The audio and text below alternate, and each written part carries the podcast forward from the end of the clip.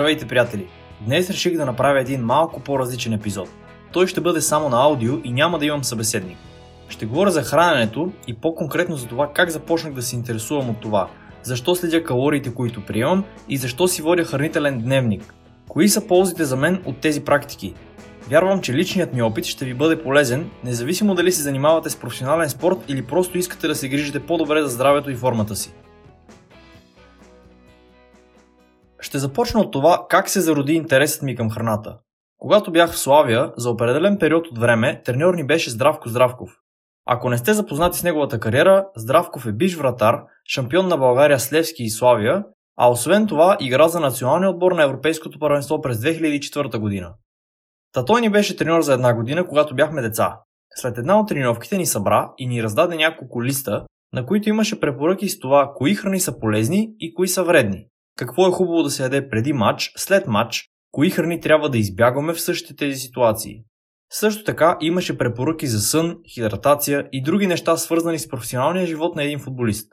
Към този етап обаче обърнах внимание основно на храненето. Чак след години започнах да се интересувам и от другите неща. Та започнах да чета повече за различните видове диети и какво едат топ атлетите. Списанието 442 беше едно от любимите ми места за нова информация. На последните страници винаги имаше нещо любопитно относно това. Осъзнах, че колкото повече научавам, толкова по-интересна ми ставаше темата. Виждах колко още много неща имам да разбера. Най-хубавото беше обаче, че директно можех да тествам това, което научавам. Четеш, пробваш, получаваш обратна връзка. Ако работи добре, ако не, променяш нещо и пробваш пак. Дадох си сметка, че добрата диета не е задължително да прави един футболист добър но една непълноценна диета със сигурност няма да доведе до оптимално представяне на терена. Преди 3 години, през 2017, научих за воденето на хранителен дневник и следенето на калории. За хранителен дневник никога не бях чувал до сега. От друга страна, за калориите знаех, че може да е полезно да се следят, но винаги го бях смятал за трудно и времеемко. Не виждах особен смисъл да го правя. Тогава обаче реших да започна да използвам тези два инструмента. Благодарение на тях получих още по-добро разбиране за това как дадена храна ми влияе на тялото и че това е начин да постигна оптимална телесна композиция. Първо за калориите. Бях много ентусиазиран. До момента, в който трябваше да си изготвя първото ястие. Меренето на храната и въвеждането й в приложение за следение на калории обаче се оказа пълен кошмар. MyFitnessPal по принцип е лесно за ползване приложение – но докато го разбера как работи и докато го настроя, бяха кански мъки. Тръгвам да въвеждам дадена храна, ориз например. И то ми дава 5 вида ориз. Сега обаче кой точно да избера? И започва едно блъскане на главата, търсене на макроси в интернет, докато намеря уж най-точните. На 2-3 пъти се отказвах да ги следя. Беше страшно изнервящо и досадно. В един момент обаче си дадах сметка, че не е нужно да съм перфектен и че лека по лека мога да въведа тази практика в ежедневието си. С изминаване на дните това просто ми стана навик и не го мислих вече. И до ден днешен е така. Никола Томов и Станислав Чакъров, които са основатели на Aesthetic by Science, доста ми помогнаха за въвеждането на тази си практика. След като започнах да чета техни статии и да гледам техни видеа, някак ми стана още по-ясно защо това е хубаво и какви са ползите от следенето на калории.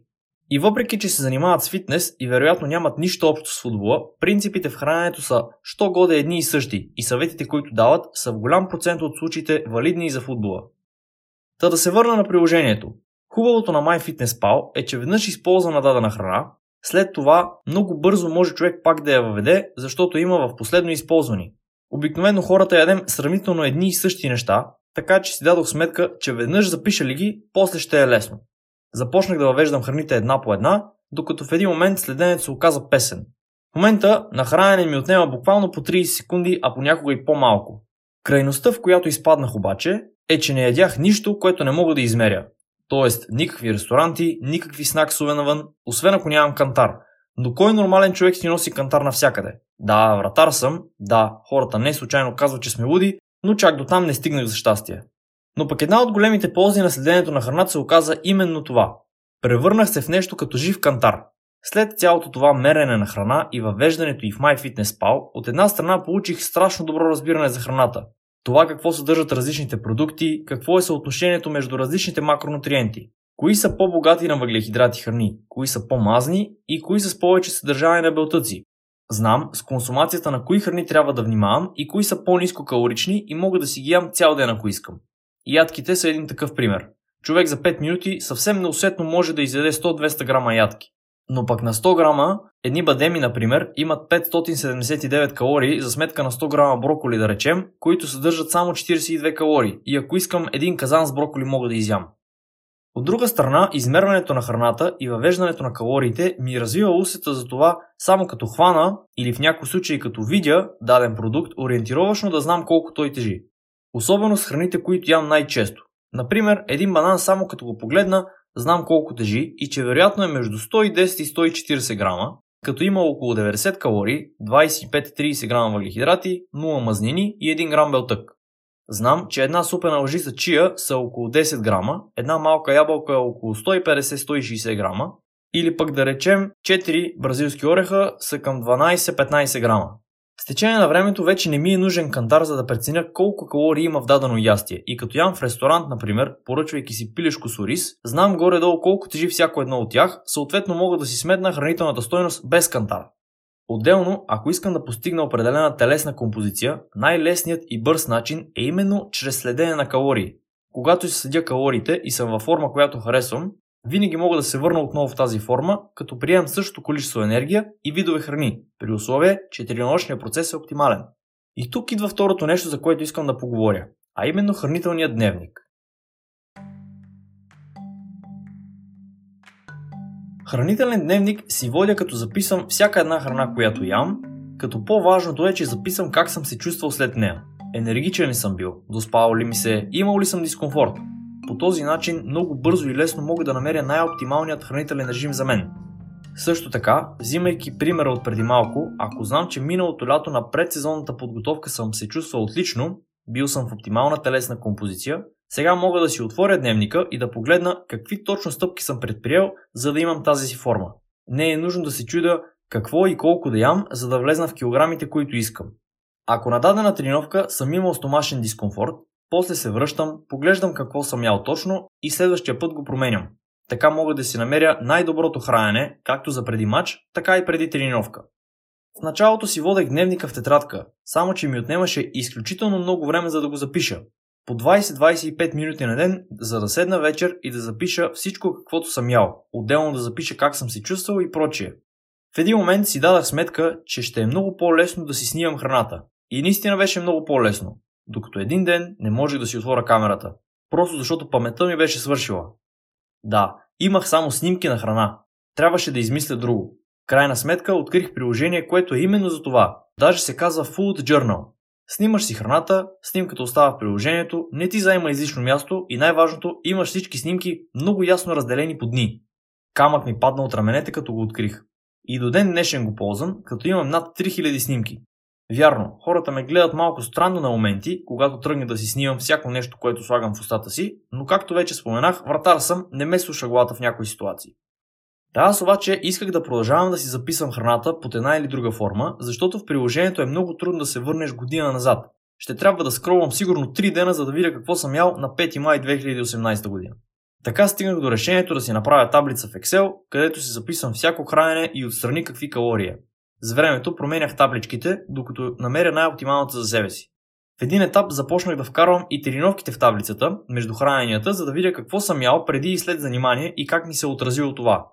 Сигурно звучи малко крайно, но пък на мен ми помага и определено ми дава много по-добро разбиране за това какво слагам в тялото си. Започнах да тествам различни хранителни режими с месо, без месо, кето, високо въглехидратно. В момента, например, съм 95% веган, единствено риба ям и се чувствам отлично.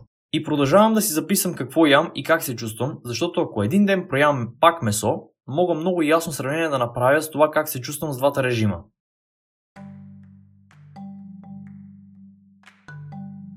Най-полезното нещо според мен от целият процес е човек научава много за храните.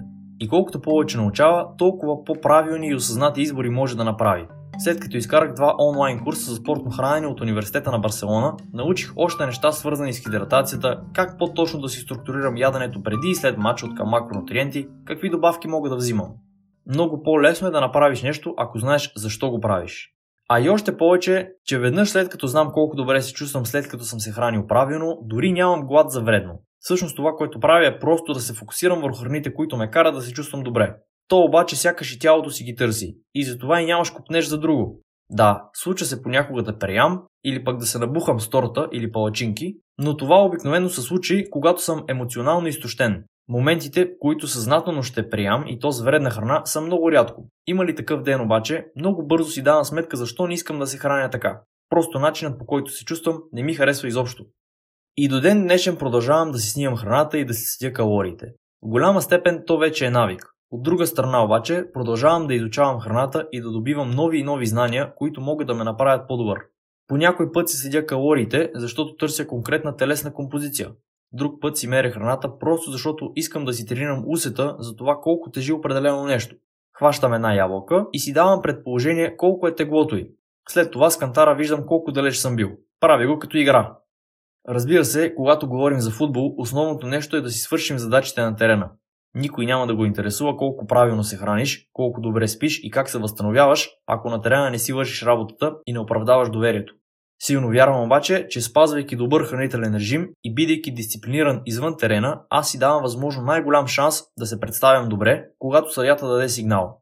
В крайна сметка, това дали ще победим, дали ще отбележим или спасим гол, това не са неща, които зависят от нас, но пък е наше задължение и ние да дадем най-доброто от себе си в подготовката и представянето на терена. Това бяха някои от инструментите, които използвам, що се отнася до храненето. Надявам се епизодът да ви е харесал и да сте успели да извлечете нещо полезно за себе си. Ако е така, ще се радвам да го споделите с близки и познати. Харесайте страницата на Невидимият футбол във Facebook. Там може да изпращате своите коментари и въпроси.